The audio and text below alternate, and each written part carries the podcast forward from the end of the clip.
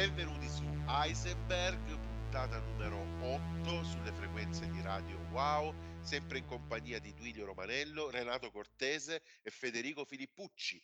Ciao Buon ragazzi. Salve Ciao. ragazzi. Allora, come stiamo? Come vi sentite? Siete carichi dopo le ultime notizie di questi tutor e assistenti virtuali che ci stanno sempre facendo più compagnia e più ci scomodano e più ci fanno interrogare sulla vera natura dell'umanità o sulla vera natura che ora sta acquisendo il mezzo, la tecnologia, l'artificialità.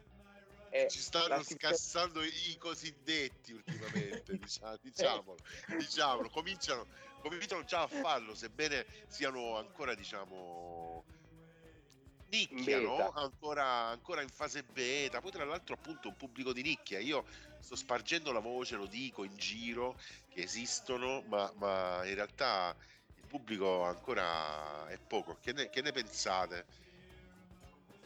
secondo me la questione della ricezione di questa invenzione, ma anche di questa scoperta, ma anche di questo non sapere effettivamente controllare come vengono scelti alcuni dati fatti dall'assistente virtuale è affascinante e secondo me non ne stiamo ancora capendo la portata e non apprezzandone o più che altro non valutandone la portata eh, ci manca il focus a riguardo e ci manca anche l'utilizzo quotidiano che si può fare a riguardo o la potremmo vedere come una cosa sottostimabile. Io parlandone con mio padre, mio padre mi diceva vabbè però allo stesso tempo è limitata, allo stesso tempo appezza, unisce delle parti insieme ma c'è un limite, io avverto un limite anche negli scritti che, che è possibile leggere dopo la domanda che viene posta però allo stesso tempo c'è una sorta di effetto sostituzione come per la scrittura di alcuni programmi. Io ho notato che per scrivere programmi come Python lo fa perfettamente e ci potrà essere un effetto sostituzione dal punto di vista del non sarà più il programmatore ma direttamente verrà messa questa intelligenza artificiale a farlo con una semplice domanda e poi risposta. Ehm, oltre a questo c'è anche un discorso che già prendemmo in passato per l'intelligenza artificiale nell'ambito di scrittura di immagini, di come possa far perdere il posto di lavoro a molti grafici e qui c'è da soffermarsi e c'è da eh, renderci veramente conto di che ris- a che rischi andiamo incontro, che rischi, con che rischi ci dobbiamo confrontare. Effettivamente bisogna ricordare che, la, che, la, che l'immagine di Heisenberg eh, poi no, è creata da un'intelligenza artificiale, quindi siamo stati, ridiciamo, ridiciamolo, siamo stati pionieri, pionieri in questo, no Renato?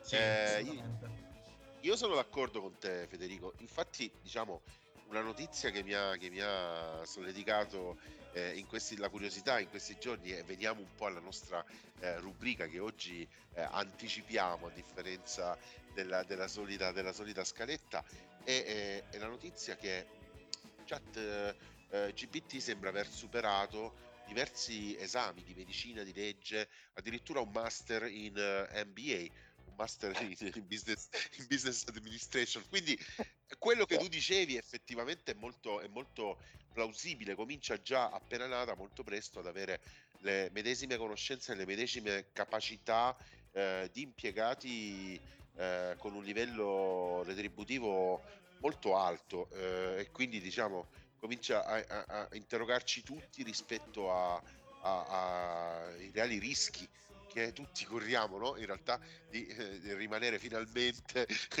oserei dire, disoccupati, perché poi sarebbe bello se il lavoro lo facessero le macchine e noi in qualche maniera potessimo, potessimo, potessimo eh, liberarcene. Ma eh, invece, invece, d'altro canto, eh, quello, quello, che, quello, che, succede e quello che, che, mi affascina è, è, questa sorta di potere di... Uh, un po' come la augmented reality, no? come la realtà aumentata eh, ultimamente sto sperimentando la possibilità di eh, chiedere testi e poi successivamente elaborarli, trasformarli.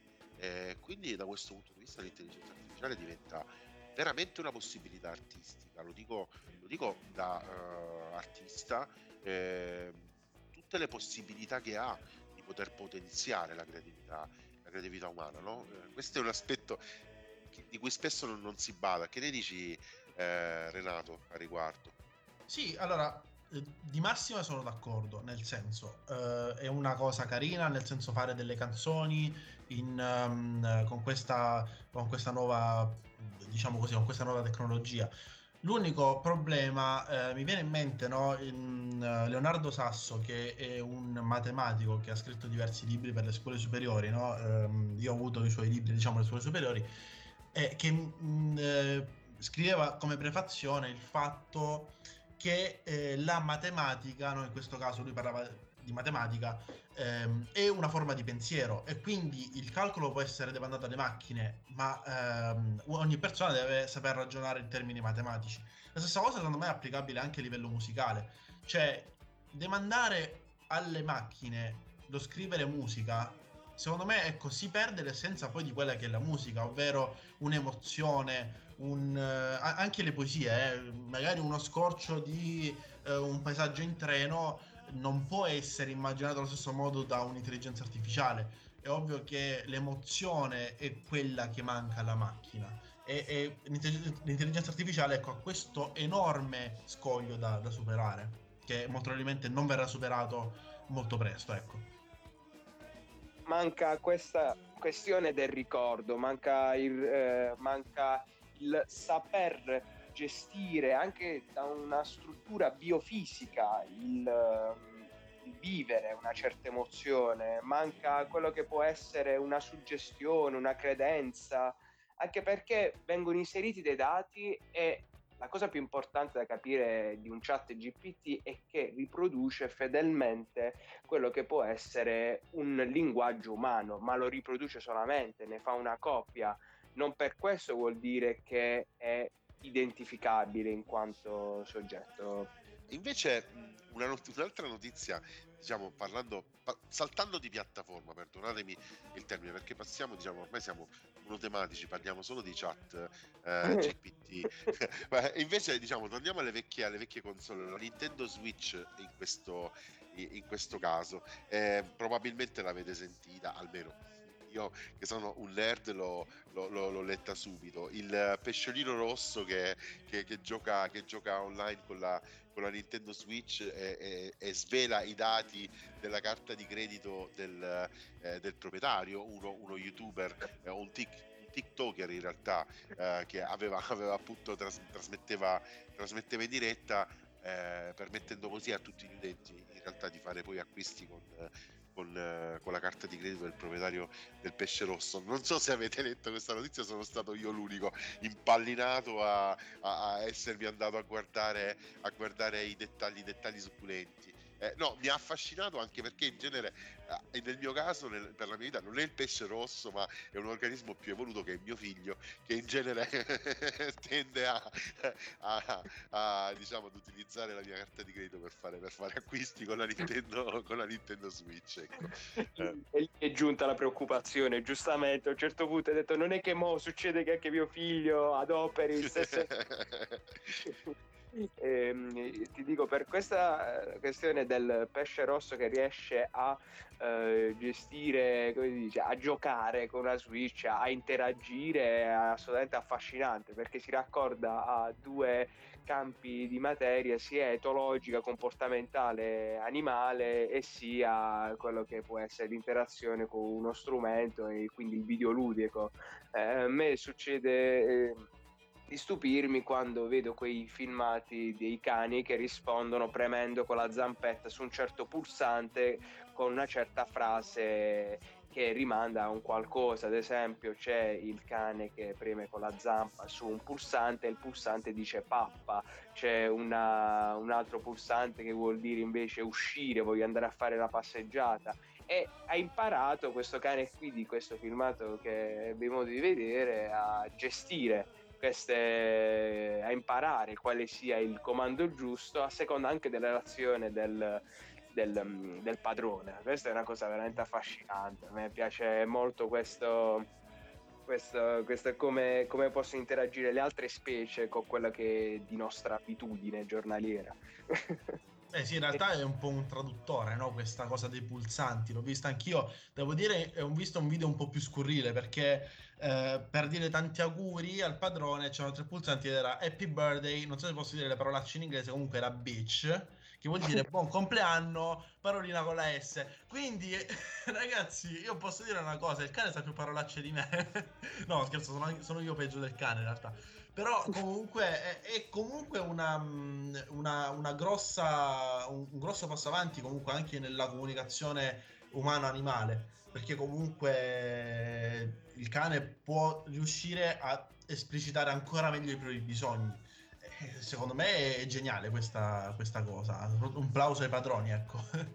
Per quanto poi anche, diciamo, nel caso degli animali, forse del pesce probabilmente più che eh, del cane, potremmo avanzare come per l'intelligenza artificiale il dubbio eh, di, una reale, di, una reale, coscienza, no? Eh, se, se, sicuramente per il pesce possiamo per, percepire che come vivente diciamo, ha una certa percezione delle, delle, delle emozioni, se non altro come emozioni primarie, eh, rispetto alla coscienza, insomma, possiamo avere, possiamo avere qualche, qualche, dubbio, insomma, poi dubito che il pesce fosse consapevole di giocare, insomma, in questo caso probabilmente era più un meccanismo di movimento istintivo che in qualche maniera generava poi questa, questa sorta di esperimento eh, di stimolo e risposta. Esatto, un meccanismo di reattivo di stimolo, di stimolo e risposta, come appunto i meccanismi, i meccanismi base di reazione no?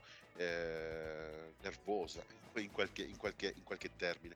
Sapevo che Renato invece oggi aveva in serbo per, uh, per noi e poi insomma uh, mi, avvio, mi, avvio, a salutarvi perché eh, vi lascio, devo, devo, andare via, quindi questa volta per questa puntata c'ero solo per questa parte iniziale, poi vi lascio a parlare di ambiente, no? riscaldamento globale e eh, probabilmente alla sorpresa della, della, della, puntata che sarà l'ospite che abbiamo annunciato che abbiamo annunciato già nella scorsa puntata ma sapevo dicevo che Renato aveva in serbo per noi una, una, una canzone no in realtà in italiano questa, questa, questa, Federico non l'ha capita ancora a Matera, a Matera arriva, arriva, dopo un po' Fede... indifferita indifferita.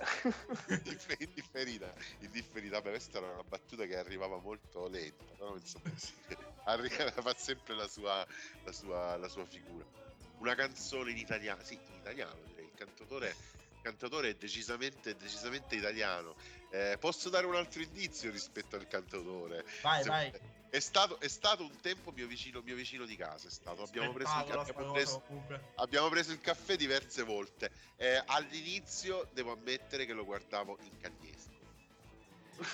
eh, no, no, non sto scherzando, ragazzi, perché eh, questo cantatore, per quelli della mia generazione, eh, che poi in realtà ho la stessa età, sua, forse per questo mi, mi suscitava quelle, quelle, quelle, emozioni, perché io alla, alla sua età non, non, ascoltavo quel genere, quel genere di musica che potremmo... Uh, Uh, definire pop uh, decisamente, anzi questa è, un, è, un'indizione direi, perché eh, la, la, parola pop in qualche maniera fa, fa parte no? Del, eh, delle sue origini. ripeto, ci guardavamo in cagnesco perché la sua musica non, almeno quella che faceva all'epoca non, non mi è mai piaciuta per quanto poi lo abbia apprezzato come, come, come musicista soprattutto anche diciamo ottimo, ottimo, ottimo pianista eh, e mi ha offerto il caffè quindi mi ha conquistato con un, con un, con, con un, caffè. Cioè, io non l'ho salutato, mi ha salutato lui dopo qualche, dopo qualche mattina. È una storia strana, diciamo.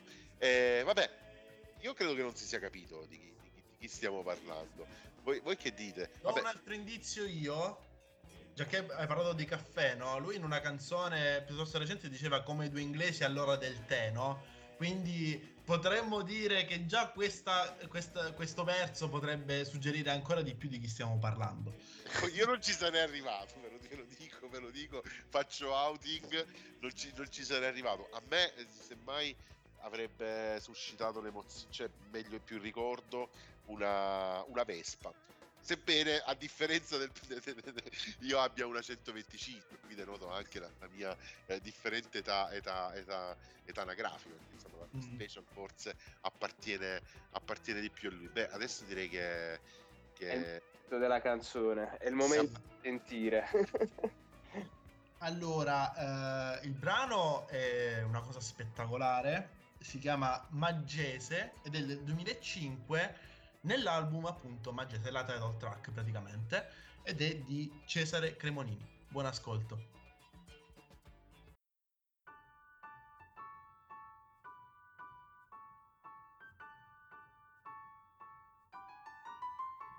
Settembre, tu mi hai lasciato con un messaggio Io non ti ho detto niente, le cose giuste non hanno un gran bisogno di parole Ottobre, oggi è arrivato ottobre Col suo cappotto nero e piove sulle finestre Dove milioni di persone sole vanno avanti e indietro In cerca del presente, cercando una risposta a questo cielo a specchio di novembre. Dicembre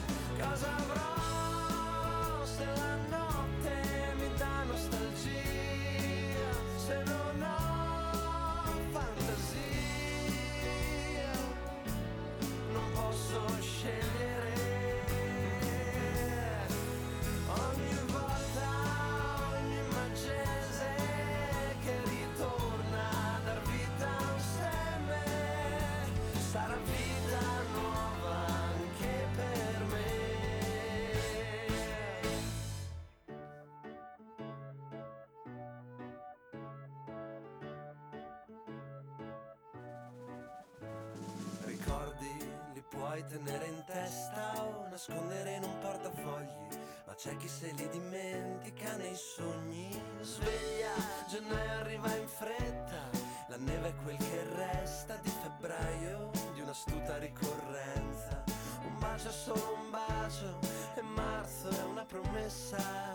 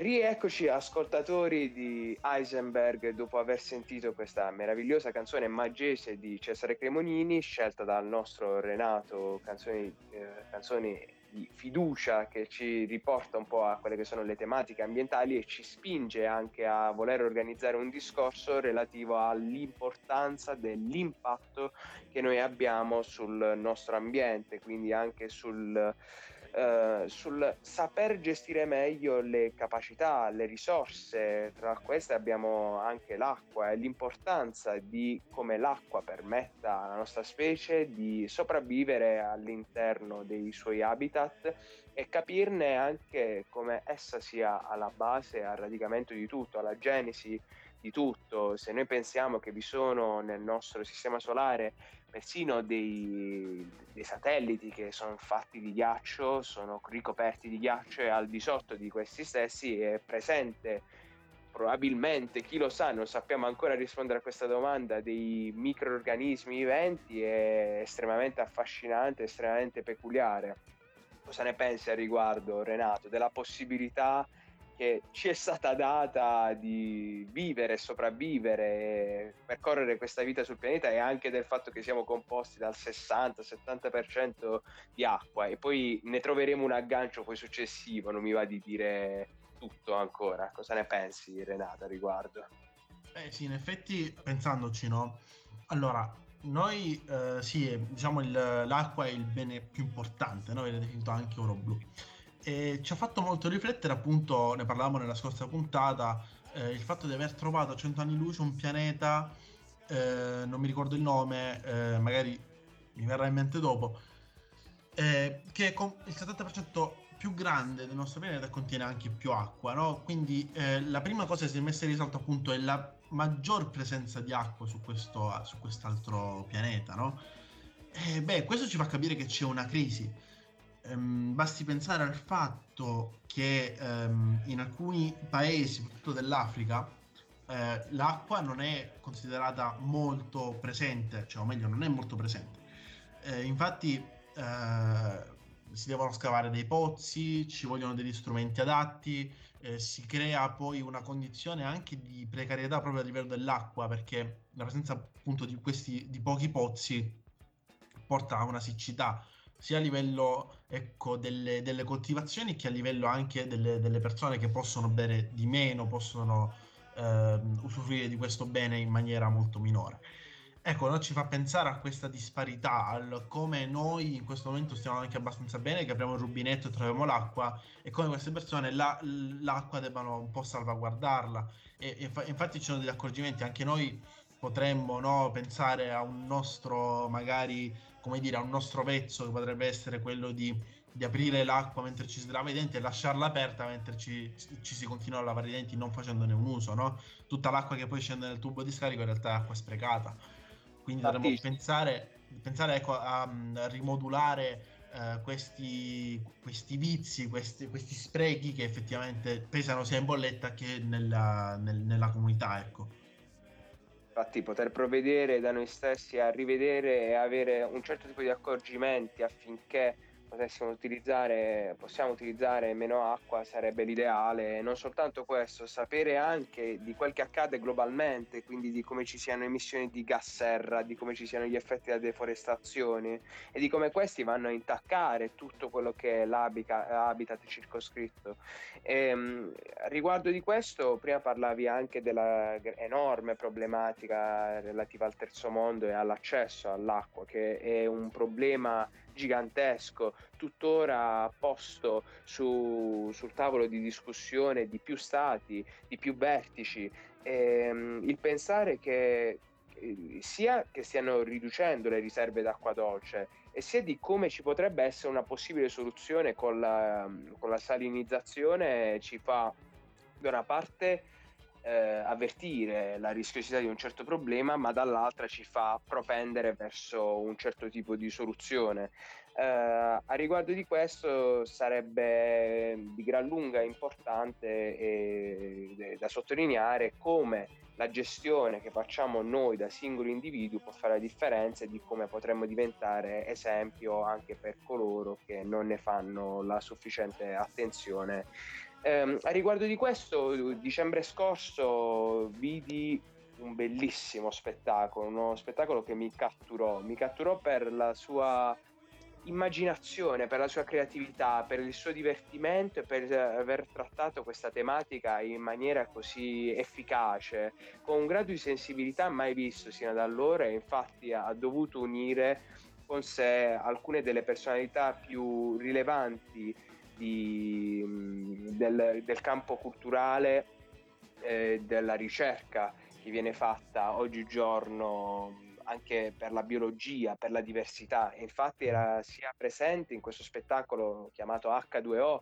presso il Teatro Coreia eh, Telmo Pievani, che è un biologo evoluzionista, filosofo della scienza italiana e poi noto per i suoi contributi sia alla filosofia della biologia che alla filosofia dell'evoluzione. Stato, um, è stato si è laureato in filosofia e poi successivamente è diventato professore di biologia all'Università di Padova. Precedentemente, di, prima di giungere a Padova, è andato anche negli Stati Uniti. Pubblicato moltissimi libri a riguardo di questo, di come l'evoluzione del, della nostra specie è, è veramente, veramente, veramente e, valorosa e, e, noi la dobbiamo custodire, noi dobbiamo avere accorgimento. E, anche un programma impeccabile presente su Rai 3, Fabbrica del Mondo. Insieme a lui erano presenti sempre sullo stesso palco la banda Osiris, scanzonata, divertente, incredibile. Per me è stato un, un onore mh, irraccontabile, come ora mi faccio avvertire già dal tono, e poter parlare sia con Telmo Pievani che con, con un'altra personalità presente quel giorno lì, ovvero Giancarlo Macri, che sia attore che musicista che fondò eh, a Vercelli la banda Osiris, con cui ha prodotto spettacoli musicali e hanno partecipato a numerosissime trasmissioni televisive, ha scritto programmi radiofonici, ha inciso colonne sonore eh, e ha ricevuto premi prestigiosissimi, tra cui Orso d'Argento al Festival di Berlino e anche il Davide Donatello avere a fianco a me queste due personalità è stato, è stato veramente, veramente una di quelle occasioni che ti capita una volta nella vita e non sai neppure come prenderla. E non so Renato se mi vuoi interrompere, se vogliamo già passare all'intervista che puoi effettuare quel giorno, dimmi tu cosa ne pensi al riguardo, se ti senti di voler aggiungere qualcos'altro eh, a questo.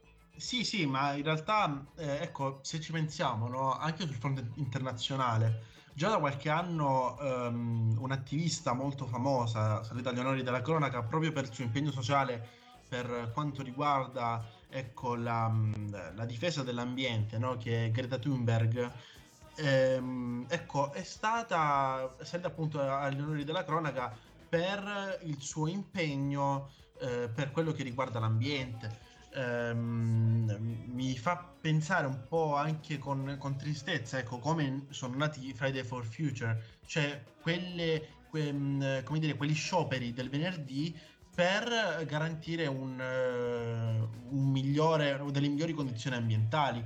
Um, anche, de- anche, impegni da parte dei governi per migliorare ecco, l'ambiente circostante, salvaguardare delle, de, delle porzioni di, di, terra, diciamo così, soggette proprio agli effetti del riscaldamento globale. Fa molto pensare anche quella notizia che sentivo in televisione per quanto riguarda la, la foresta amazzonica. Entro il 2050 potrebbe praticamente morire tutta intera, no? il polmone eh, il polmone, no? il polmone verde del Brasile potrebbe non respirare mai più entro il 2050, quindi questo ci deve fare un po' capire eh, quanto stiamo rischiando anche noi stessi, perché eh, noi siamo gli abitanti no, della Terra, quindi i nostri comportamenti si ripercuotono su quello che, che è l'ambiente circostante e l'ambiente poi eh, ce ne fa ripagare le conseguenze con gli interessi, potremmo dire, dato che eh, ci tiene sotto scacco da questo punto di vista. Tra l'altro, eh, mi sono ricordato il nome del, del pianeta, è Toi 700E, eh, ed è questo pianeta che si trova a centinaia, a centinaia di anni luce. Ehm, e praticamente, ecco, ripeto, eh, abbiamo subito focalizzato l'attenzione all'acqua, la quantità di acqua che è molto più elevata. Eh, ma torno a dire, sono i piccoli gesti che poi alla fine eh, fanno, no, è la somma che fa il totale, come diceva Totò alla fine. Quindi bisognerebbe un attimo riguardarci e, e saper ehm, ecco, avere dei comportamenti più responsabili da questo punto di vista. Quindi ecco, Greta Thunberg alla fine ha spronato ehm, magari anche con degli insulti pesanti, no? Per quanto riguarda, mi viene da pensare, le, le cannucce fatte in carta che non fuorano niente. Mi viene da pensare a quello, no? Ecco, eh, secondo me eh, ecco, è un comportamento che fa riflettere, magari anche eh, ha fatto riflettere anche le aziende no? Le- del packaging eh, nel, nell'adottare piuttosto che la plastica il PLA, che è una plastica, diciamo così, non quella di natta, quella classica di natta, no? Il- la, la plastica classica che conosciamo derivante dai idrocarburi, ma una plastica nuova, biodegradabile e derivata appunto dagli aminoacidi, quindi qualcosa di molto più ecocompatibile potremmo dire. Quindi queste sono delle svolte secondo me che anche nel futuro ne vedremo ancora di più. E infatti poter eh, riuscire insieme collettivamente con delle svolte che riusciamo ogni giorno a fare, ma anche con un'attenzione che possiamo indirizzare con spettacoli ad hoc come quelli che sono stati quelli a cui ho preso parte in Teatro, Core- eh, in Teatro Coreia sono efficacissime, sono fondamentali, ce ne devono essere sempre più. Come dicevi bene, anche il piccolo accorgimento giornaliero può fare la sua significativa differenza. Ma bando alle ciance, giungiamo verso l'intervista, questa intervista che a metà tra la bioinformatica, ho voluto anche chiedere per quanto concerne eh, l'informatica oggigiorno, in unione anche al, a quelli che sono il, i, i modi in cui si interseca poi con la chimica è veramente, è, è- è- veramente interessante sentire poi la risposta di Telmo Pievani al riguardo e anche un po' con un pochettino di imbarazzo io mi accingo a fare questa intervista a loro ma allo stesso tempo è stato veramente veramente divertente come quanto lo è stato lo spettacolo e niente, che dici Renato? Vogliamo mandare questo spezzone di questa intervista fatta, fatta in questa occasione? Certamente, mandiamo subito l'intervista a Telmo Pivani e Giancarlo Macri e non perdetevi subito dopo l'intervista I heard a sigh dei Cortex, pezzo che mi ha stupito e che mi ha colpito particolarmente per la sua nota calorosa e piacevole. Siamo qui presenti al Teatro Coreia insieme a Telmo Pia- eh, Pievani e siamo anche con un membro della banda Osiris. Giancarlo Macri, basso tuba, batteria e altri Ciao. strumenti che non sto qui a nominare. Ciao Giancarlo. Ciao Telmo. Ciao, ben trovato. E questa serata io ho avuto maniera di apprezzare un po' quello che era il rapporto tra l'essere vivente e il rispetto dell'habitat, dell'ambiente che è attorno a sé. Come si può sentire l'uomo un tutt'uno con la casa che è il suo mondo, con eh, il luogo che abita ma che molte volte dimentica, come se a un certo punto avesse quasi anche un disprezzo, come se non eh, ricordasse che la casa in realtà non sono solamente quelle quattro mura, ma è tutto quello che era attorno. È difficile perché nelle ultime tre generazioni abbiamo perso un po' questo contatto, no? Una- questa grande accelerazione del progresso, delle tecnologie. eh, abbiamo perso quella che un grande evoluzionista chiamava biofilia, cioè il contatto istintivo, emotivo, estetico con eh, la natura, con la diversità. Per me si può raccontare mescolando linguaggi diversi come facciamo in questo spettacolo, quindi non solo scienza, non solo numeri, non solo evidenze, ma emozioni, musica, corpo, eh, divertimento, perché in questo modo il messaggio è più sintetico e più efficace. È vero, io l'ho potuto constatare, l'ho ammirato soprattutto. Io volevo dire la stessa cosa che ha detto Telmo, ugua- uguale dentro. Non vale, non vale. Infatti io avevo constatato l'utilizzo anche dello strumento per ricreare una sorta di scenario, per voler simulare ad esempio il moto dei pesciolini in maniera molto scanzonata, divertente. Come si è arrivati a questa deduzione, a questo lato dive- divertente ma anche, Allora, dove- ma anche educativo? Dovete capire che la banda Osiris sono degli musicisti non particolarmente abili. Allora quindi cercano sempre di inventare delle cose particolari per distogliere l'attenzione del suono e quindi ci inventiamo eh, que- i pesci, ma poi facciamo un sacco di animali. Dai, il prossimo spettacolo sarà proprio sugli animali, eh, dal toro al dromedario, tutto fatto con gli strumenti musicali. Eh, che bello. Eh, Quante comunque sì. avete sbagliato stasera? Un paio e basta. Un paio. Sì. eh. Forse quello della Svizzera come al solito.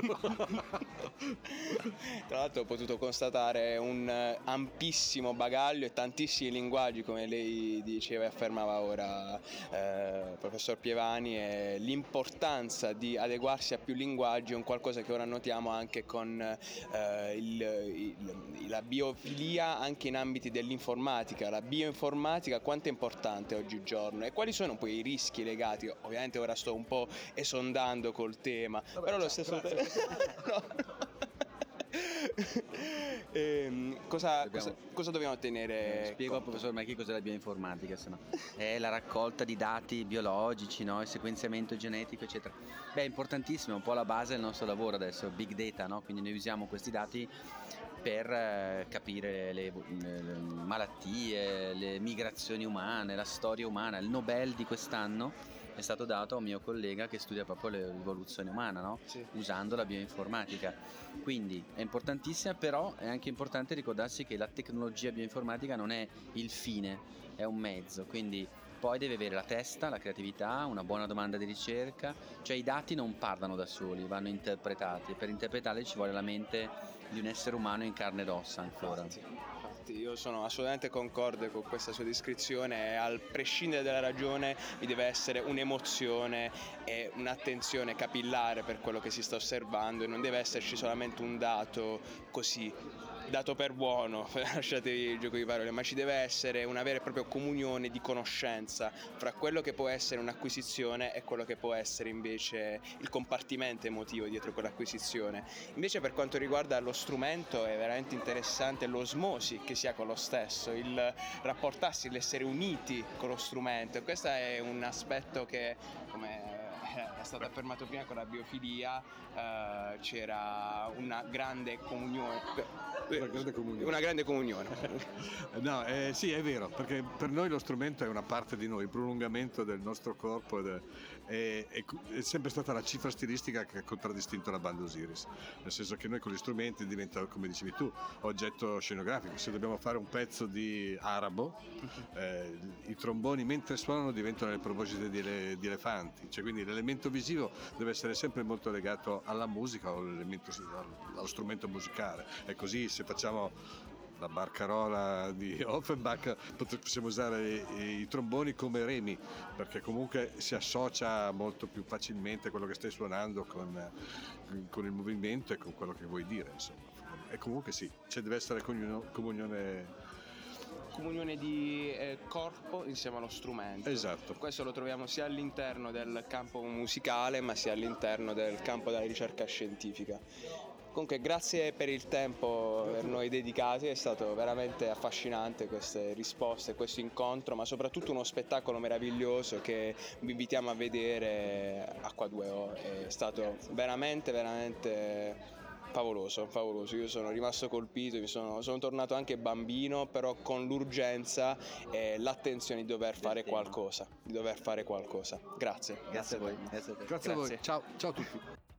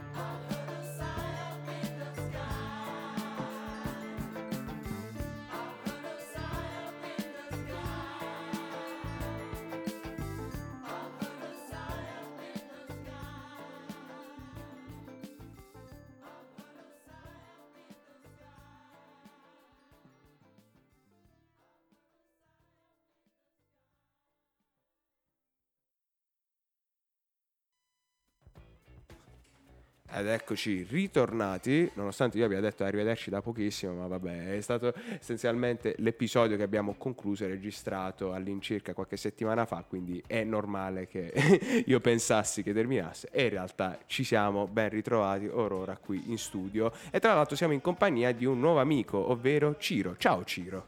Buon pomeriggio ragazzi. Tutto bene? Come stai?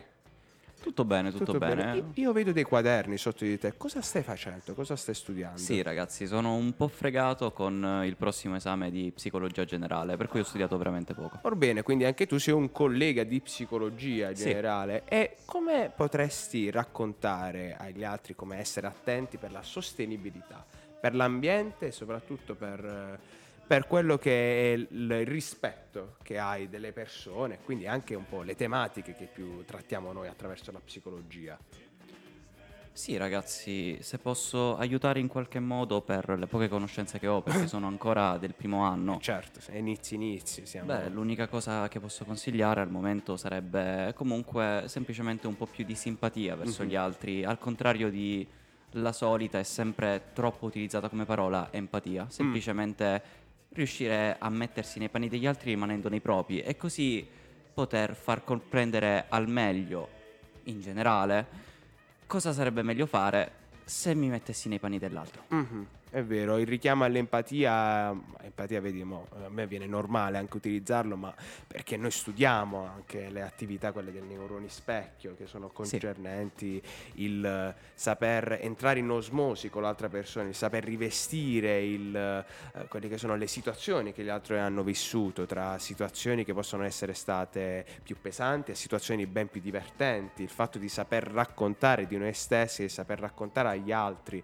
eh, quello che è accaduto a noi e rendere partecipi con un libro, con una storia, con un capitolo, con un podcast, ehm, questo, mm, questi, questi aspetti ci rende umani e soprattutto ci rende vicini e saldi eh, con l'altro e con quello che c'è più vicino. Sì, sono completamente d'accordo. E Ciro è completamente d'accordo, ma anche al mio fianco, io mi dimenticavo di Renato, ma Renato è Ciao, sempre ragazzi. al mio fianco ed è uno dei massimi collaboratori del programma e senza di lui questo programma sarebbe perso, uno dei tecnici più affidabili ed è colui che sa dare sempre l'imprinting ingegneristico a tutto il, a ogni episodio. a ogni Tra l'altro puntata. sono finalmente tornato nel mio posto nel mondo che è la regia di Radio Wow.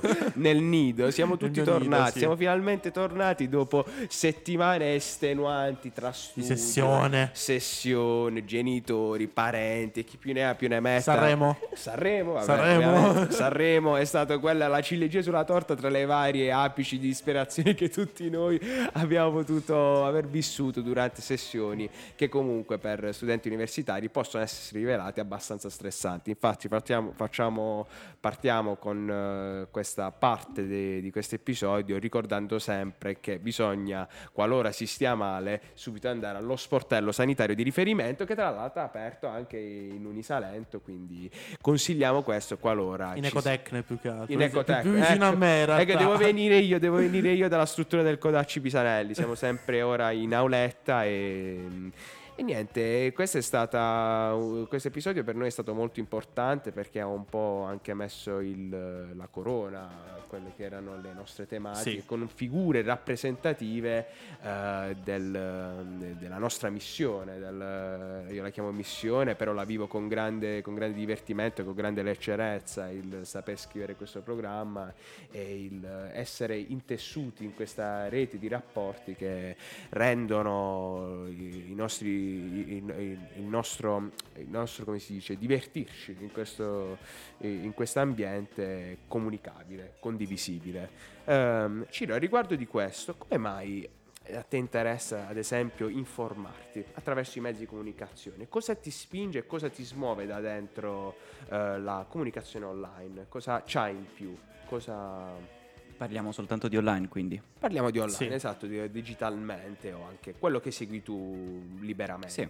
Sì. Beh, se posso dirlo, appunto, io sono molto a favore dell'informazione online perché Mhm. comunque, eh, almeno per la maggior parte dei casi, penso che sia la più utile, la più veloce e anche la più informata sotto vari aspetti e la più aggiornata soprattutto. Mm, mm, mm. Quindi io cerco sempre di seguire anche molti notiziari online, eh, di stampo non solo italiano, perché di solito sono alcuni un po' arretrati, Mm. posso dire. Un po' ridotti, non sanno dire abbastanza, oppure hanno delle vedute che invece Esatto, quelli internazionali sono molto più estesi e affondano le mani in più articoli, magari di Sì. eh, professori universitari di, gra- di grosse e grandi università e no, poi noi ovviamente da parte nostra le nostre università hanno una caratura importantissima, imponente, ma molte volte manca eh, il, il saper incollare le due parti, ovvero come l'informazione, il media possa diventare un canale informativo per quei professori che hanno una grandissima qualità di, di parlato e di spessore di argomenti e di ricerche veramente, veramente impressionanti. A volte manca anche il know-how, diciamo così, Mm. cioè il, eh, la mancanza anche di piattaforme per cui un professore, un docente può utilizzare queste piattaforme anche innovative, no? Instagram, Sì, TikTok. esatto. Eh, mi viene in mente Schettini, no? Che abbiamo intervistato, abbiamo avuto l'onore anzi di intervistare. E eh, secondo me è un problema della società non avere questo know-how, diciamo così, questo pantheon di conoscenze e potersi portare magari a livello anche proprio del- dello studente medio. Infatti eh, succede che attraverso i social network tu puoi liberamente comunicare quello che tu sai e rendere gli altri consapevoli di una nuova visione del mondo. E questo eh, in realtà è più semplice del previsto, però qualora vi sia a che fare con la generazione X bisogna dare un, un libretto di istruzioni, ecco, o alle volte semplicemente abituare alla quotidianità, un po' quello che è accaduto dal 2020-2022 con la pandemia ha un po' accelerato i tempi a Sì. riguardo. Ehm, Anche, anche perché comunque eh, notavo una cosa rispetto alle università, eh, come dire, online, no? quelle che sono state un po' le università, ehm, eh, diciamo, più offline, diciamo Mhm. così, no? quelle più eh, con le strutture, tra virgolette, vere, no? Eh, concrete. E- ecco, appunto, hanno avuto un grosso, eh, una grossa difficoltà perché hanno dovuto eh, spostarsi online no? per, per motivi, di- per cause di forza maggiore. E quello secondo me è stato un attimo anche, come dire, destabilizzante per chi l'università l'ha sempre concepita come un luogo io- in cui io mi sveglio la mattina, prendo il pullman e vado. Sì. Quindi ecco, si è perso un attimo quel- quella concezione perché poi la mattina ci si alzava, no? Io mi ricordo, ci si alzava alle 8 e mezza della lezione, ti alzavi alle 8 direttamente in pigiama andavi a fare lezione. Quindi secondo me ecco, si è persa anche, si, si è accelerato e, e si è fatto anche male, se posso, posso dire. Si è fatto anche, in certi casi anche male. perché La, la l'abitudine poca abitudine era sì. è diventata anche un po' un'abitudine un po' alienante, un po' Sì. non troppo pienamente vissuta e questo fa sì che non ci rende completamente partecipi delle nostre azioni. A proposito di azioni che fanno sì che possano confluire in un affetto e un conforto che possiamo dare a noi stessi, il saper aiutare l'altro, saper indicare la via all'altro e saper anche gestire al meglio la nostra casa, la nostra casa vista sia in modo fisico ma anche in modo mentale, fa sì che noi abbiamo una migliore gestione delle nostre emozioni e anche una migliore gestione di quelli che sono le emergenze che ogni giorno assillano il nostro mondo tra i rischi legati al riscaldamento globale, ai rischi legati di possibili escalation belliche, però soprattutto alla tutela della nostra mente al riguardo, perché quello che accade nei media viene raccontato dai media, ma noi non siamo lì direttamente e non abbiamo un effettivo riscontro visivo, percettivo, diretto. Quindi stiamo attenti a filtrare tutto quello che arriva dai media, ma tutto questo ne abbiamo anche tra l'altro... È anche un canale da lavoro farlo. Eh, Tra l'altro ne abbiamo parlato anche nell'episodio dell'informazione presente su tutte le piattaforme. Oramai io stanco di ripetere su tutte le piattaforme, ma diciamo è quello di cui parlavamo prima, l'abitudine a ripetere Sì. qualcosa può essere ogni tanto stancante, ma neanche troppo. Ehm, Ciro, dato che sei nuovo di questo ambiente, sei un amico nostro, un amico ora del, di redazione, Heisenberg, della sì. redazione di Radio Wow, cosa, cosa ne pensi eh, di- anche del- di coloro, i ricercatori che studiano nel campo della mente, della psicologia e anche del, del come una buona azione, quindi pro eh, mondo, pro l'altro possa tutelare e renderci maggiormente interconnessi l'uno con l'altro, a parte poi interconnessi con, eh, con il dispositivo. Come lavorano insomma i ricercatori? Cosa ne pensi? I professori, quello che fanno... Beh, essendo comunque eh, da quando ho iniziato almeno a studiare psicologia, un grosso fan soprattutto di tutte quelle psicologie che si sono evolute dalla psicologia umanistica, quella psicologia che per l'appunto si basa sul elevare i tratti migliori dell'uomo, Mhm. almeno che vengono definiti migliori dalla società. Mm. Quindi stiamo parlando di bontà, di star bene, di equilibrio e così via, tutto quello che non ci fa cadere a terra in un mare di lacrime, possiamo dire. certo, nell'abisso sconfinato. Sì, quindi per quanto sia completamente d'accordo su quel piccolo problema che si è sempre aperto sul fatto psicologia scientifica sì, scientifica no, per Mm. quanto sono d'accordo sul fatto che la psicologia abbia un lato totalmente scientifico e ci sia anche un lato internesso fra umanistico e scientifico, Sì. penso che la psicologia umanistica sia la migliore al mondo d'oggi perché per quanto la psicologia si stia evolvendo, anche essendo una scienza e una materia comunque molto recente in confronto ad altre, allo stesso modo si stanno evolvendo anche tutti quei tipi di problemi che possiamo anche interfacciare sul lato online, sul lato eh, virtuale della Sì. nostra vita e quindi è sempre buono evolversi ass- anche sotto quel punto di vista, quindi ricercatori più recenti e soprattutto sono un grosso fan del cognitivo comportamentale, Mhm. tutto il mio supporto sotto questo punto di vista. Certo, certo, il nostro supporto che va al- alla terapia cognitivo-comportamentale è, è scontato, è ovvio, perché eh, permette a ognuno di noi uno di intraprendere la via della concezione che la malattia non è solamente fisica, ma la malattia è anche mentale, oltre vo- e tante volte la malattia mentale può rendere eh, un lavoro impossibile, rendere una persona meno funzionante di quanto non lo sia prima. Ecco perché il eh, avere più persone che trattano di, ehm, di- di queste tematiche sensibili ci vogliono. Ci vogliono perché tutti noi possiamo discutere di- dei nostri ricordi, tutti noi possiamo discutere delle nostre emozioni passate senza timore, senza paura e soprattutto rendere gli altri non soli. Perché anche noi in eh, archi della nostra vita abbiamo potuto soffrire, possiamo rendere partecipi gli altri di questa sofferenza condivisa, di modo che gli altri dicano allora non sono solo io a soffrire. Il problema poi è l'orgoglio in realtà, Mm. perché molti dicono ah, dalle- dallo psicologo ci vanno i matti, no? Eh, sì, E va quindi è una cosa,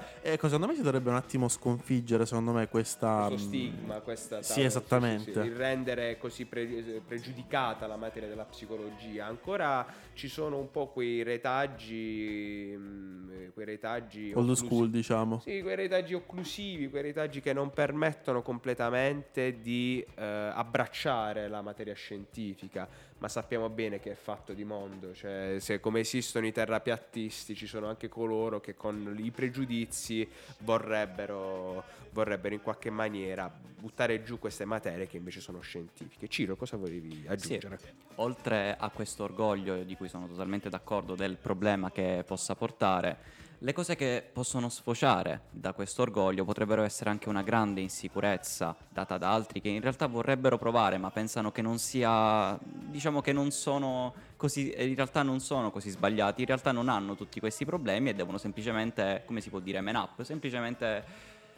Ehm, mettere una maschera, diciamo, uno- una sorta di scorza Sì. che poi in realtà è, mh, non rappresenta effettivamente il loro vero lato intimo. Esatto, ehm, la scorsa si mette in ogni caso so- eh, quando ci apriamo su questi concetti, perché al contrario la persona non riesce minimamente ad aprirsi, anzi, anche- anzi si chiude sempre di più e questo rovina totalmente sia il suo approccio alla psicologia e sia la sua La- psiche interna. Sì, sì, il suo approccio sociale ne viene. Anche la paura del giudizio, no? Magari Sì. tu vai dallo psicologo e dici, ah, magari eh, quello mi giudica per dire, no? Mm. Eh, quello può succedere. Ehm, però non credo, ecco, mm, so che dallo psicologo è uno spazio sicuro poi alla Esatto. fine, Sì, no? Quindi sì, sì, sì. eh, privo di, di pregiudizi o comunque, come dire, commenti, qualunque, perché comunque a parte il segreto professionale, no? Cioè non sarebbe appunto deontologicamente professionale se un, se un professionista ti va a giudicare. Fino all'omicidio però. Fino all'om- Fino all'omicidio. Vabbè, quello insomma è ingiudicabile. non- Se uno, se uno uccide, insomma. eh.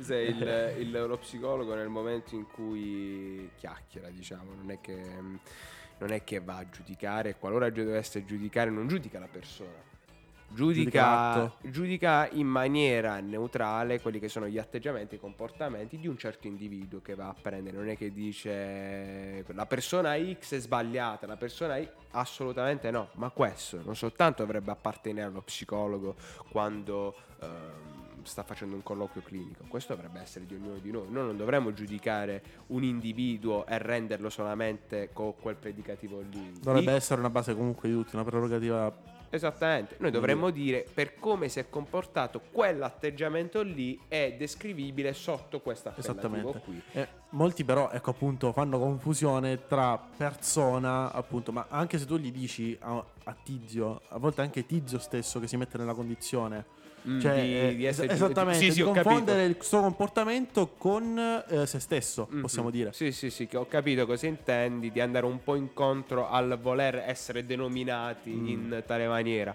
E questo se accade e se si vuole essere riconosciuti in una maniera o con un appellativo ehm, giusto, Mm. congruo con la propria personalità, ci potremmo essere. Cioè se uno va incontro al fatto che voglia essere un eroe per la nostra società e così verrà definito, sarà giusto che prendere quell'appellativo. Se invece c'è la persona che ha una sorta di devianza e vuole essere definito come tale, quindi boss di, che ne so, un...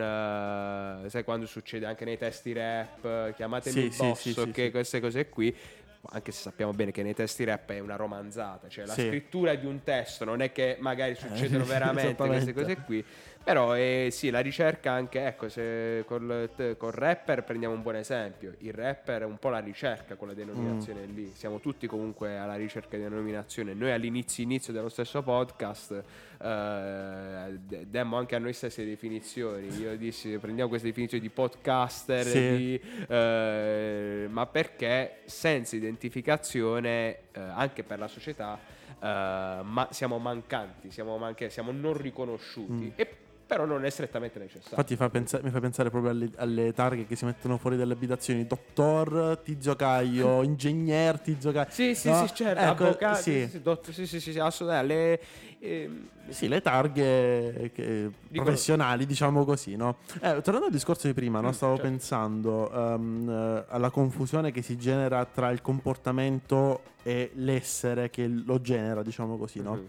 Ecco, a volte stavo pensando, mm, potrebbe essere è un principio, diciamo, che nasce dal rasoio di Occam, non so se è presente, sì, che si certo. chiama rasoio di Anlon. Ah. Ehm, questo spiegava Marco Montemagno in un suo short, diciamo così. Cioè, praticamente noi ehm, giudichiamo le altre persone, però con, eh, la, mm, con la maniera. Cioè, cioè, loro ci vogliono nuocere queste persone, capi- Cioè, Mhm. una- magari uno ehm, mi spinge perché non mi ha visto, no, mi ha visto e mi voleva spingere, capito? Cioè, quello è il concetto, si chiama rasoio di Anlon. Sì, magari, come- ecco, a volte eh, una persona magari va dallo psicologo, gli critica un comportamento, per rasoio di Anlon magari pensa che lo psicologo stia giudicando lui e non il suo Sì, comportamento. sì, perché ha la lente in quel momento sporca, cioè la persona Diciamo. che guarda l'altro non la vedi in modo cristallino, neutrale e spregiudicata, ma la vedi in modo distorto. Può, può accadere, può accadere con tutti noi. A me è una cosa che, ad esempio, aiuta qualora dovessi vedere più lucidamente una situazione è il saperla riportare e saperla scrivere, in modo che possa vedere, tenere traccia ehm, del mio pensiero e trovare Mm. anche la migliore correzione e la migliore autoregolazione Sì. che possa io fare. E, ehm, a riguardo di questo, mh, eh, quello che poi si anche un po' interseca con eh, tutto quello che è stato l'argomento del- del- della prima parte dell'episodio ehm, è la questione del come renderci invece intellettualmente e mentalmente sostenibili, quindi non soltanto al di fuori e collettivamente, ma anche al di dentro, eh, al Sì. di dentro dei nostri spazi di pensiero. Questa è una cosa mm, che non facciamo troppa attenzione, alle volte non riconosciamo completamente quanto è importante trovare anche il silenzio dentro di noi, nella meditazione, nella mindfulness, nel eh, ritenerci un tempio dal colonnato infinito senza nessun monaco al suo interno. Mm. Mi fai pensare proprio c'era un- uno psicologo, credo che fosse Carl Jung. Mi Eh, pare si pronunci così. Jung. Jung. Jung. Sì. Renato, dopo questa, eh, licenziamento dietro l'angolo. Signore, è stato un piacere, questa è la mia ultima puntata. Renato, fuori. No, stavo Ci- dicendo... Ciro ha perso i capelli in questo momento dopo che ha sentito questa. Vabbè, scherziamo. Vai, Renato. Scherzi a parte. Carl Jung, detto giusto, ok. Eh, sì, lui aveva una torre, mi pare, in Svizzera, si chiudeva lì dentro, non vedeva nessuno. No, anche Bill Gates qua- e si ritirava, aveva questi ritiri, diciamo, spirituali in cui si ritirava e da lì nacque poi la concezione di Internet, Internet Explorer, no? Mm, mm. Possiamo dire. Quindi secondo me sì, in effetti bisognerebbe fare molta attenzione sia alla meditazione, allo yoga, magari tutte queste pratiche, come dire, eh, che qualcuno potrebbe dire radical chic, no? Possiamo dire... Certo, è così, la voce, quella del popolo un po' più sprezzante, diciamo. Però E- in effetti sì, eh, facendo meditazione, io ho fatto un po' di meditazione eh, a casa, da solo. Mhm. Però si raggiungono effettivamente degli stati di, mh, di autoconcezione, di, di- di pulizia mentale, Sì, possiamo dire. Perché tu focalizzi no, del- dei, dei momenti, eh, focalizzi delle attività, focalizzi degli argomenti, delle cose e poi magari... ehm, eh, io facevo una pratica di meditazione si chiama visualizzazione. Eh, Praticamente, io visualizzavo me stesso e avevo finito un compito. Ero riuscito a fare, ti giuro, il 60% di quello che avevo pianificato visualizzandolo. Ma sai che è una bella idea. Cioè, Ma guarda che effettivamente- funziona, cioè- cioè, è molto soddisfacente. Cioè, io pure io mi stai immaginando, ma tu immagina ora io che finisco completamente di studiare, quindi io mi immagino proprio che chiudo l'ultima pagina. Sì, esattamente. È sì una visualizzazione, un'immagine, ma è anche una cosa che effettivamente poi succede e nel momento in cui succede la E soddisfazione. nello stesso periodo di tempo eh, stiamo parlando, quindi in un'ora avevo fatto il 60% di quello che avevo visualizzato.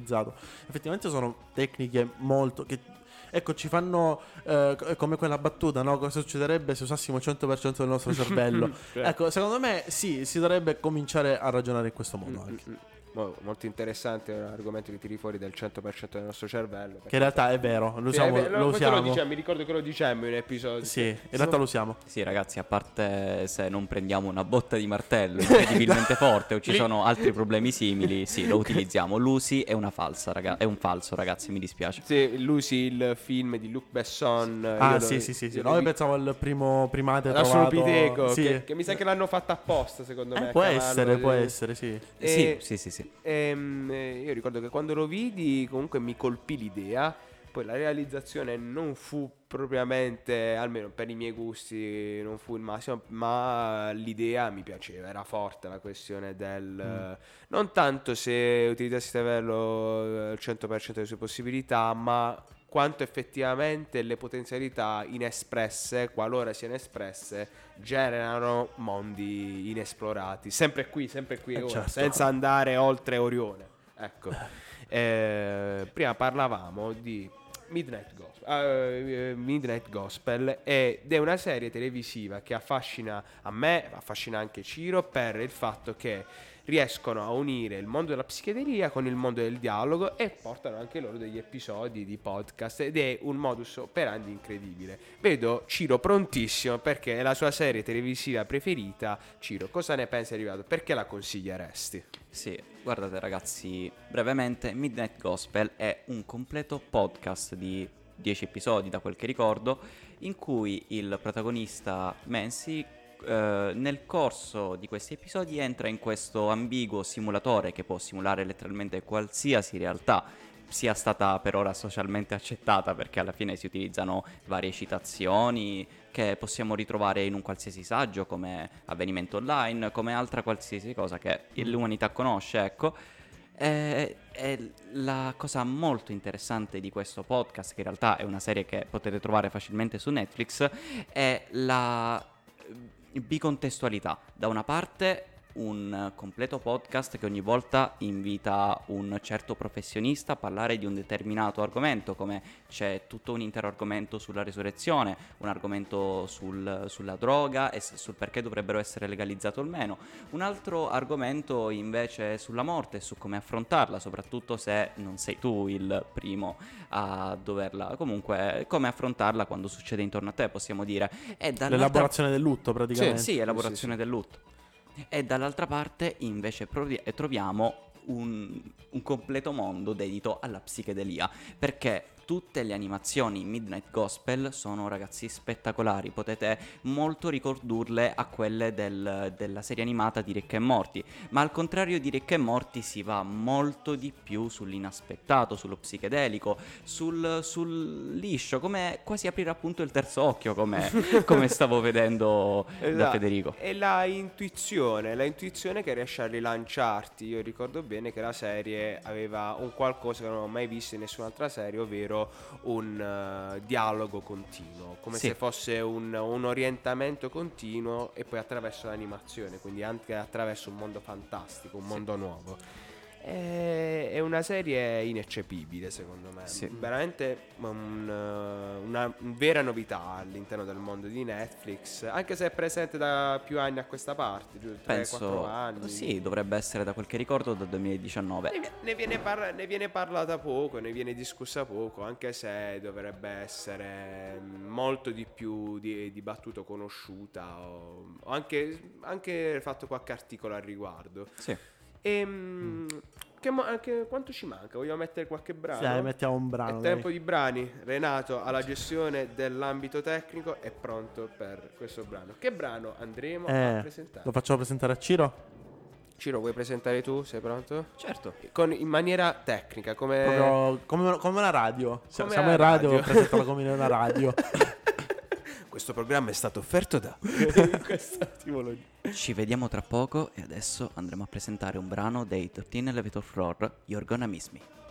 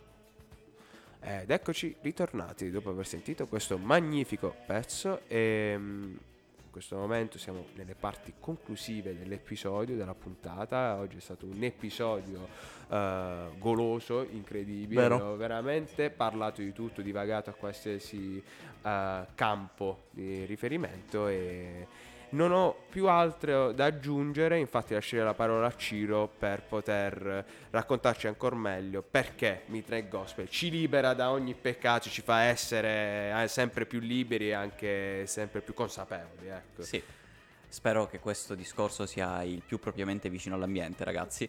Eh, Assolutamente, consonissimo. ma la miglior cosa che posso dire ai Midnight Gospel e che mi sono lasciata per ultima è il grande pubblico che questa serie può raggiungere perché da una parte c'è un podcast molto serio in cui ci sono, sono sempre invitati dei grandi professionisti che si vede che mettono l'anima in quel che dicono durante questi episodi e comunque sono anche loro di un certo livello possiamo dire.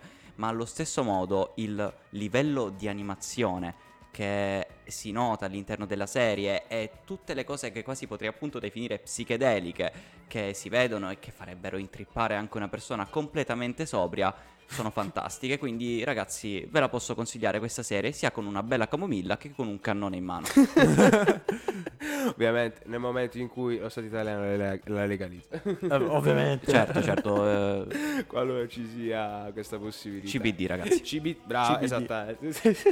Senti, eh, Renato, tu cosa vorresti aggiungere a seguito di questo episodio? Che dire, è stato un episodio veramente bello, soprattutto per il fatto che siamo ritornati in onda dopo qualche settimana. Esatto, siamo stati comunque fermi abbastanza. ma- Mancava, mancava, secondo me Ci Heisenberg mancava, ci sì. mancava, ci mancavamo a vicenda e ragazzi, soprattutto questo, questo studio ci porta un attimo distante anche dagli episodi, ma poi alla fine si ritorna sempre più forti di prima. Si e- torna sempre dove si è stati bene poi alla fine, no? Assolutamente. e io concluderei in questa maniera. Ringraziamo tutti i nostri partner di eh, riferimento e di riconoscimento, quindi la redazione di Radio Wow, Heisenberg stesso, Renato, quindi collaboratore grandissimo, Ciro. Grazie anche a te, Federico. grazie a voi Ehm, il- gli ospiti che abbiamo avuto della banda Osiris, tra la banda Osiris e Telmo Pievani, che sono stati per me, è stato un onore incredibile da pelle d'oca, eh, oltre ad essere stata un'esperienza eh, di collaborazione anche col Teatro Coreia strepitosa e...